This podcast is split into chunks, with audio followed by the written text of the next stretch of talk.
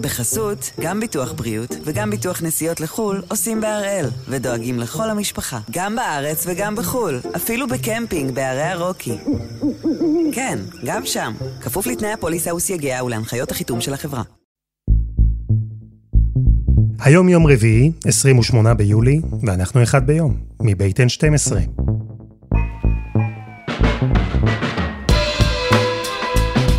אני אלעד שמחיוף, ואנחנו כאן כדי להבין טוב יותר מה קורה סביבנו, סיפור אחד ביום, כל יום.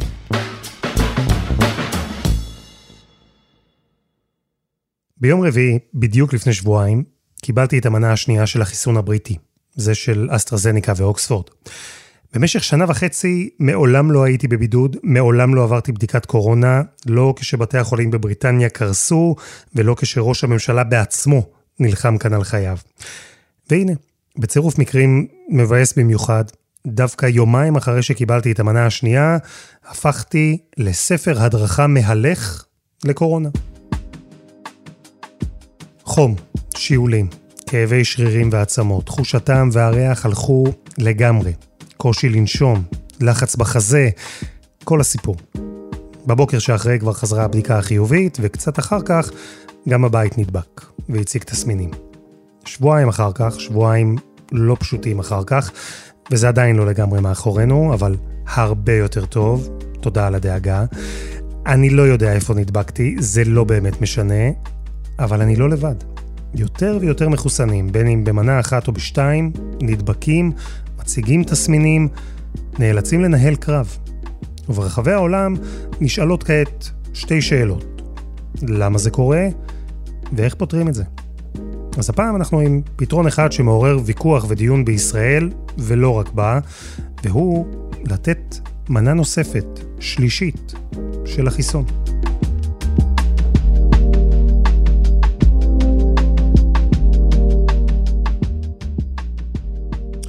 ירון אברהם, שלום. אהלן אלעד. כשראש הממשלה בנט נשאל אתמול על אפשרות של לתת מנה שלישית של חיסון, אה, הוא הגיב בצורה מעורפלת משהו. אנחנו קרובים מאוד, בעזרת השם, כמה שפחות נדבר, אוקיי. ככה הסיכוי שזה יקרה יותר גבוה. בסדר? אז אם ככה, אני רק אגיד תודה. למה הוא התכוון? אז תראה, היו הרבה שאלות לגבי האמירה הזו של בנט, ואתה יודע, יש איזו תחושה שיש איזה משהו נורא נורא גדול שמסתתר מאחורי האמירה הזאת, ובנט ידע שהאמירה הזאת עורר הרבה סקרנות. אגב, לי זה הזכיר איזה משהו שלקוח מתוך אה, תוכניות אופרטיביות לתקיפה באיזשהו מקום בסוריה או באיראן, ולא למלחמה בקורונה. אבל, אבל בסך הכל מה שבנט רצה לומר, זה אנחנו עובדים. ובנט בעצם רומז, אצלי אני לא עושה מסיבות עיתונאים, ואני לא מדבר יותר מדי, ואני לא מדווח לכם על 20 שיחות עם בורה בשתיים בלילה, נדמה לי שזו יותר אמירה פוליטית מאשר אמירה בריאותית אה, מדינית, נקרא לה כך. כלומר, את ההחלטה לתת מנה שלישית של חיסון, בנט כבר קיבל? אני חושב שתודעתית כן. Uh, אתה מבין את זה כשאתה שומע את מנכ"ל משרד הבריאות נחמן אש שאומר שבקרוב נגיע להחלטה, ואתה שומע את שר הבריאות ניצן הורוביץ. כאשר נחליט על חיסון שלישי, אם וכאשר נחליט, ישראל תהיה ערוכה ומוכנה עם מלאי חיסונים לכולם.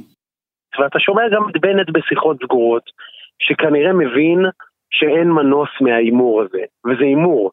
אה, כיוון שאתה יודע ואני יודע שאין עדיין תימוכין מדעי לדבר הזה, תימוכין רפואי, אה, ובנט במידת מה לוקח פה סוג של אה, הימור שהוא מקווה שישתלם לו, והוא אומר בשיחות סגורות עם האנשים שהוא מדבר איתם, אנחנו בשלב שכנראה אין ברירה. בנט, ובעיקר בכירי משרד הבריאות, כבר הכריעו, הולכים למנה שלישית, לאוכלוסייה הבוגרת. בני 60 פלוס, כי זאת האוכלוסייה שבעצם נמצאת בסיכון, ומבינים שאותה צריכים, אה, עליה צריכים לשמור מכל משמר. אם אנחנו רוצים להביס את זה, אנחנו צריכים לקחת סיכונים, וזה סיכון שהוא מחשיב אותו כסיכון מחושב. אה, ממה שאני מבין, ההחלטה הרשמית צפויה להתקבל בשבוע-שבועיים הקרובים. ירון, תודה. תודה אלעד.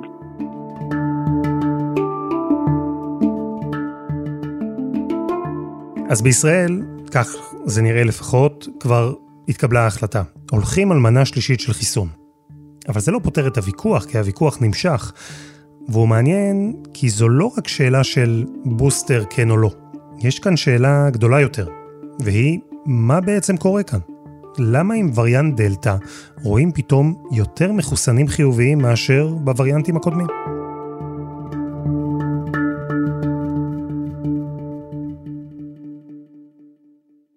דוקטור ארז גרטי, שלום. שלום.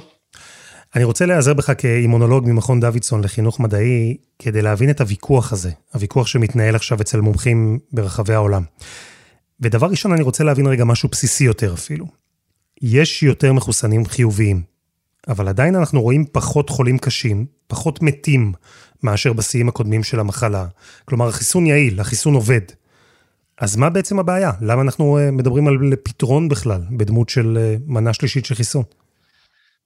הבעיה היא שכשאנשים נדבקים, הם עדיין ממשיכים לחולל את המגפה. עדיין אנשים נשאים של המחלה, עדיין מדביקים אנשים אחרים. אנחנו רוצים לדכא את זה, אנחנו רוצים להגיע למצב שהיינו בו לפני כמה חודש, משהו כזה, שבו התחלואה הייתה אפסית, בתי החולים היו כמעט ריקים, היה מספר דו-ספרתי של אה, מאומתים ביום, אנחנו רוצים להגיע, לחזור לשם, לחזור למצב הזה ש, של האשליית חסינות עדר שהיינו בה. וכי בסופו של דבר, ככל שיהיו אנשים ש, שנדבקים, עדיין אנשים יחלו ועדיין אנשים ימותו, ויותר גרוע מזה, הווירוס יהיו לו עוד הזדמנויות להשתנות, ואנחנו לא רוצים שזה יקרה. אז קח אותי לתוך הוויכוח הזה, הוויכוח שמניע את השאלה אם לתת מנה שלישית או לא. אה, ואמרנו שיש פה שאלה גדולה יותר, וזו השאלה של למה בכלל אנחנו רואים עלייה בתחלואה אצל המחוסנים. זה דיון שמתנהל בכל העולם, אמרנו, אבל הרבה מהעיניים מופנות לישראל. יפה. עכשיו, ישראל התחילה, ב... התחיל, היא המדינה הראשונה שחיסנה כמו שצריך כמות אה, גדולה מאוד של אנשים, לפי הפרוטוקול, והצליחה להגיע לאחוז מאוד גבוה של מחוסנים, בשלב מאוד מוקדם של, ה, של המבצע. ולכן ישראל גם הרבה פעמים נתקלת בכל מיני דברים הרבה לפני אחרים. אנחנו הראשונים שנתקלו אצלם בתופעות לוואי נדירות אצל מחוסנים צעירים, כמו הסיפור עם דלקת שריר הלב, ואנחנו הראשונים שפתאום רואים אצלם רמזים להיחלשות מסוים של החיסון אצל, אצל אלו שהתחסנו ראשונים. עכשיו, יכול להיות ש, שמה שאנחנו רואים זה באמת מה שנקרא waning, דעיכה של הזיכרון החיסוני, האפשרות הזאת קיימת, אנחנו נגלה את זה בקרוב. יכול להיות שזה גם, שזה, שזה גם החיסון שהוא פחות יעיל כנגד הווריאנט הדלתא, יכול להיות שזה המצב. כלומר, יש פה שתי גישות בעצם בגדול. הראשונה טוענת שהסיבה שמחוסנים נדבקים היא שהיעילות של החיסון יורדת עם הזמן. יש מידע שתומך בטענה הזו? אז uh, יש רמזים, זאת אומרת, מידע ודאי אין. יש רמזים, וזה בדיוק הדיון שיש היום, לא רק בישראל, גם, גם במדינות אחרות, גם בארצות הברית יש דיון uh, מאוד סוער על זה. רואים ירידה בשיע, בכמות הנוגדנים, אבל זה דבר שהוא טבעי, זה, זה חלק מהמהלך הטבעי של, של, של התגובה החיסונית. עם הזמן, אה, התגובה החיסונית שוכחת קצת, היא דועכת, רמות הנוגדנים בדם הולכות ויורדות יחד איתה, אבל יש לנו איזשהו גיבוי, איזשהו בקאפ שנשאר אה, בצד, שזה מה שנקרא תאי זיכרון. זה תאים שיודעים לייצר את אותם נוגדנים כנגד נגיף הקורונה, אבל הם מחכים בצד, בשקט, אה, ליום שבו הנגיף האמיתי יפלוש אלינו לגוף, ואז ברגע שזה קורה, הם מופעלים, הם מתרבים ומתחילים לייצר כמויות אדירות של נוגדנים, ולמעשה מדכאים את, ה, את הזיהום אה, לפני שהוא מתחיל להתפשט. עכשיו, אחת הדרכים שלנו למדוד את היעילות של התגובה החיסונית זה לקחת בדיקת דם ולראות כמה נוגדנים יש לנו בדם. אז מן הסתם ככל שנהיה יותר קרובים למועד החיסון, רמות הנוגדנים יהיו יותר גבוהות. אבל זה שרמות הנוגדנים ירדו, זה לא אומר שהזיכרון החיסוני שלנו הוא לא טוב. אז כאן אולי צריך להסביר שהנוגדנים, שזו התחמושת המיידית שהחיסון מייצר בגוף שלנו, הולכים ודועכים, אבל זה ממש לא אומר שהחיסון לא עובד. כי במקביל לנוגדנים, גם התאים במערכת החיסון אמורים ללמוד להתמודד עם הווירוס, רק שאת זה יותר קשה לבדוק מאשר בדיקת דם פשוטה שבודקת כמה נוגדנים יש לנו בגוף. אז דיברנו על הקבוצה הראשונה בדיון הזה, על למה מחוסנים נדבקים. ויש גם את הקבוצה השנייה, והיא טוענת שהסיבה היא שיש אה, יותר מחוסנים שנדבקים, זה בכלל בגלל המוטציה, בגלל וריאנט דלתא, שמצליח להתחמק ביתר קלות מהחיסון. עד כמה זו אפשרות ריאלית? בהחלט יכול להיות. החיסון, בואו לא נשכח שהחיסון הוא כנגד הווירוס המקורי מסין, מינואר שנה שעברה.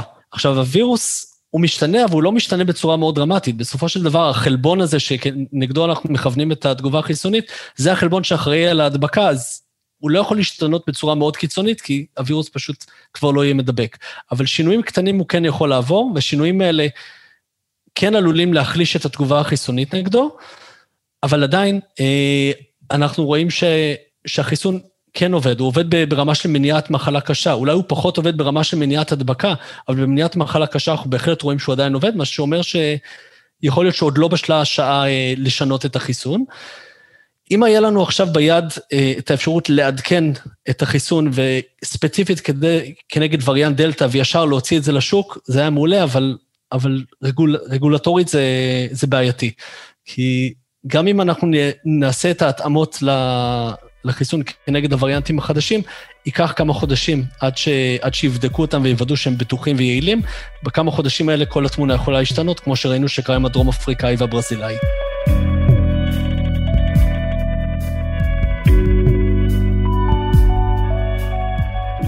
חסות אחת וממש מיד חוזרים.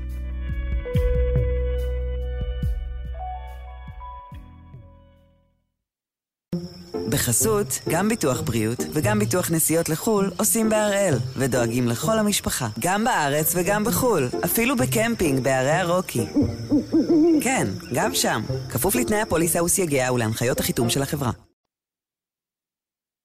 דוקטור ארז גרטי, אנחנו מדברים על הדיון סביב למה יותר מחוסנים נדבקים עכשיו בקורונה, ואנחנו עסקנו בשתי אפשרויות מרכזיות. הן אה, או כי החיסון הופך לפחות יעיל, או שהווירוס הפך ליותר יעיל. איך הדבר הזה מתחבר לשאלה סביב מנה שלישית? מה הטיעונים בעד זריקת בוסטר? אוקיי, okay, אז אנחנו יודעים שלתת מנה נוספת של, של אותו חיסון מחדדת את הזיכרון החיסוני. אנחנו מזכירים למערכת החיסון שוב פעם, הנה תכירי, זה החלבון, ככה הוא נראה, תלמדי אותו מחדש.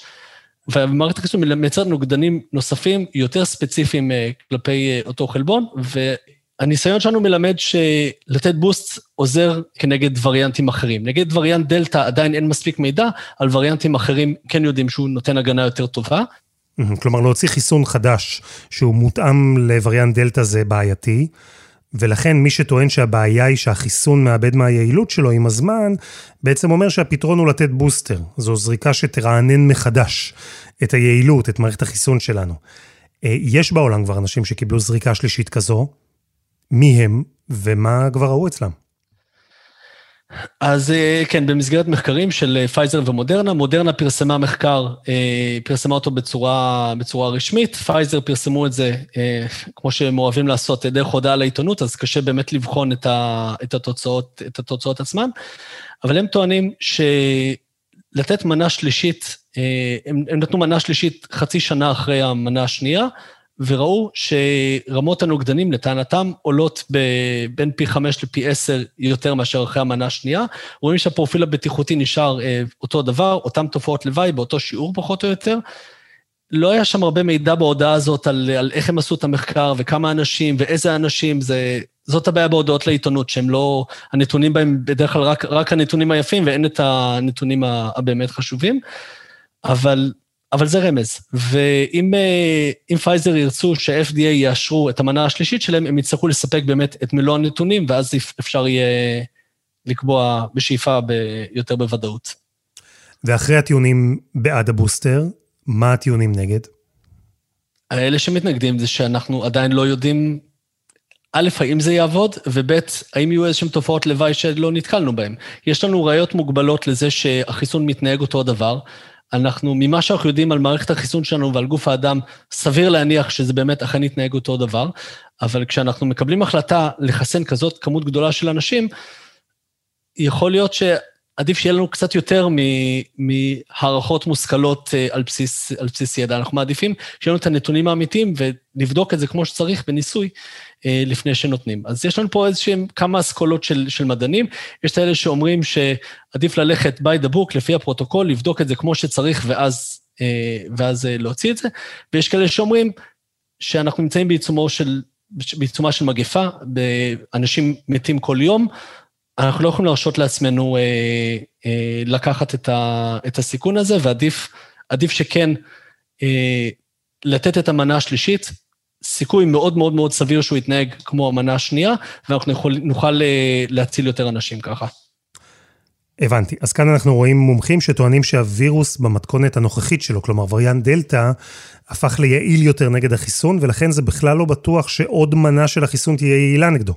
אה, ויותר מזה, המתנגדים גם אומרים שאין מספיק מידע על השפעות של מנה שלישית, ומול הטענה הזו, תומכי הבוסטר אומרים, פשוט תסתכלו על שתי המנות הראשונות, הן בטוחות, אין סיבה שגם המנה השלישית לא תהיה בטוחה. שתי המתנות שחשוב אגב לציין שמאות מיליוני, אם לא מיליארד בני אדם קיבלו אותם. זה, זה מספרים אדירים, זה, זה משהו חסר תקדים בהיסטוריה של הרפואה. כל כך הרבה אנשים שקיבלו את ה... יש כמות אדירה של דאטה שאפשר ללמוד ממנה. זאת אומרת, זה, הפתעות גדולות כנראה לא יהיו שם. כן, אבל שוב, אלו שתי מנות. מתנגדי הבוסטר אומרים, אנחנו לא יכולים לצפות שהמנה השלישית תתנהג אותו דבר. נכון, וגם אנחנו לא יודעים לגמרי שהחיסון אכן יעבוד כמו שאנחנו מקווים כנגד דלתא. יש לנו סיבות טובות להניח שכן, אבל מידע קונקרטי עדיין לא. ויכוח מורכב. זאת הבעיה שיש לנו פה דיון מדעי שמתרחש במקביל למלחמה במחלה.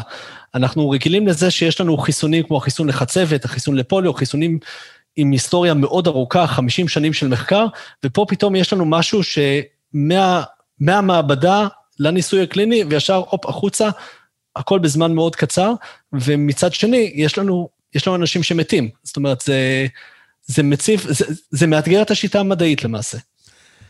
ובינתיים, בתוך הוויכוח או דיון, או איך שנרצה לקרוא לזה, מתגבשת אה, איזושהי אה, פשרה. ועושה רושם שהרבה מומחים מוכנים לחיות איתה גם בישראל. כן בוסטר, אבל בשלב הראשון רק לחלק מהאוכלוסייה. למי, למי שיש להם מה להפסיד. אנשים שאם הם ידבקו, הסיכון שלהם אה, להידרדר ולחלות קשה וחלילה למות, הוא יותר גבוה.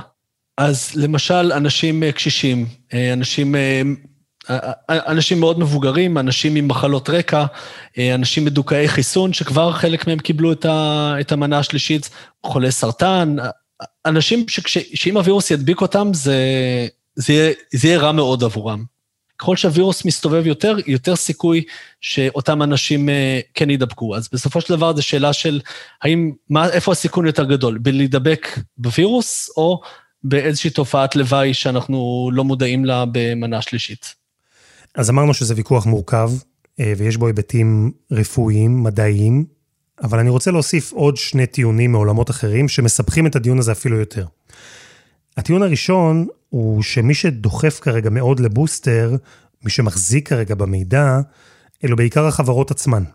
מי שיש להן אינטרס עסקי ברור, שיקנו עוד חיסונים. נכון, וזאת הסיבה שיש לנו את הרגולציה. זאת הסיבה שיש את ה-FDA, ובארץ את משרד הבריאות, ובמדינות אחרות הרשויות שלהם, שהמטרה שלהם זה לבחון האם הראיות שמביאים הן מספיקות, ו... ולא לא להיות חותמת גומי. לפייזר יש אינטרס מאוד מאוד ברור שימכרו כמה שיותר מנות מהם, ואם אפשר מנה שלישית ורביעית ועשירית, זה מבחינתם זה זהב.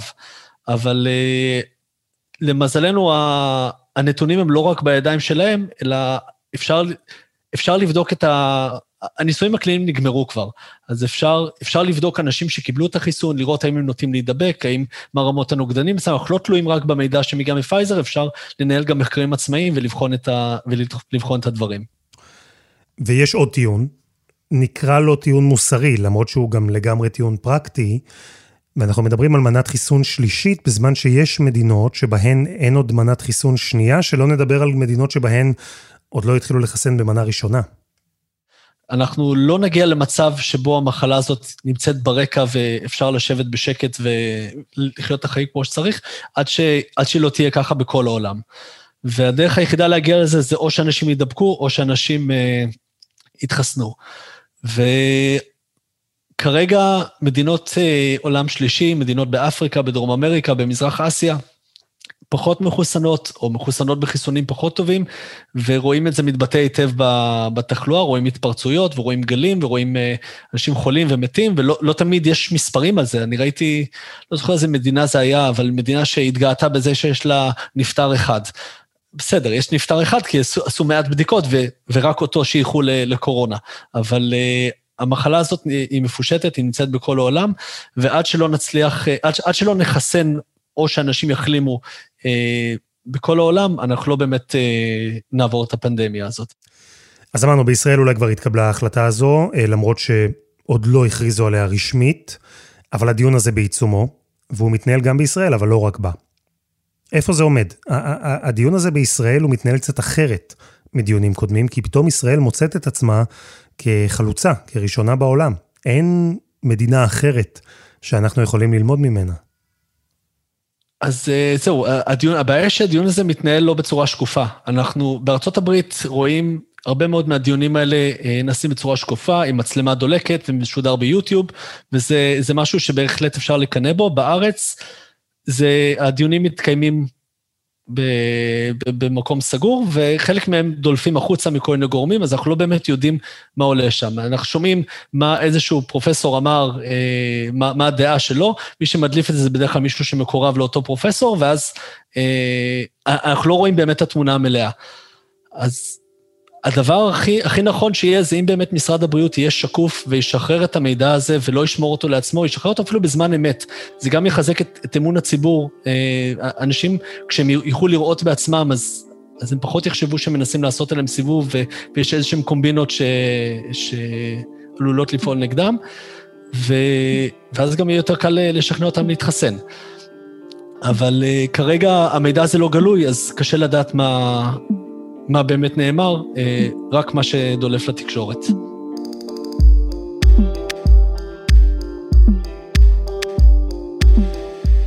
דוקטור ארז גרטי, תודה רבה. תודה לכם.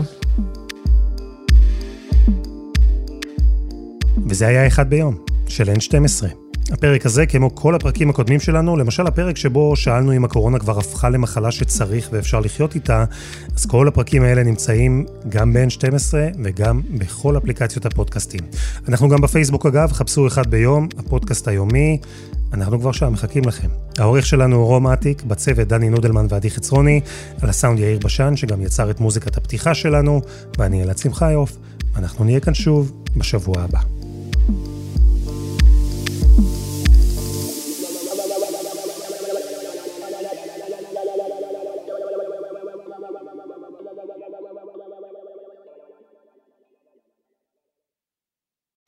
בחסות, גם ביטוח בריאות וגם ביטוח נסיעות לחו"ל עושים בהראל, ודואגים לכל המשפחה, גם בארץ וגם בחו"ל, אפילו בקמפינג בערי הרוקי. כן, גם שם, כפוף לתנאי הפוליסה וסייגיה ולהנחיות החיתום של החברה.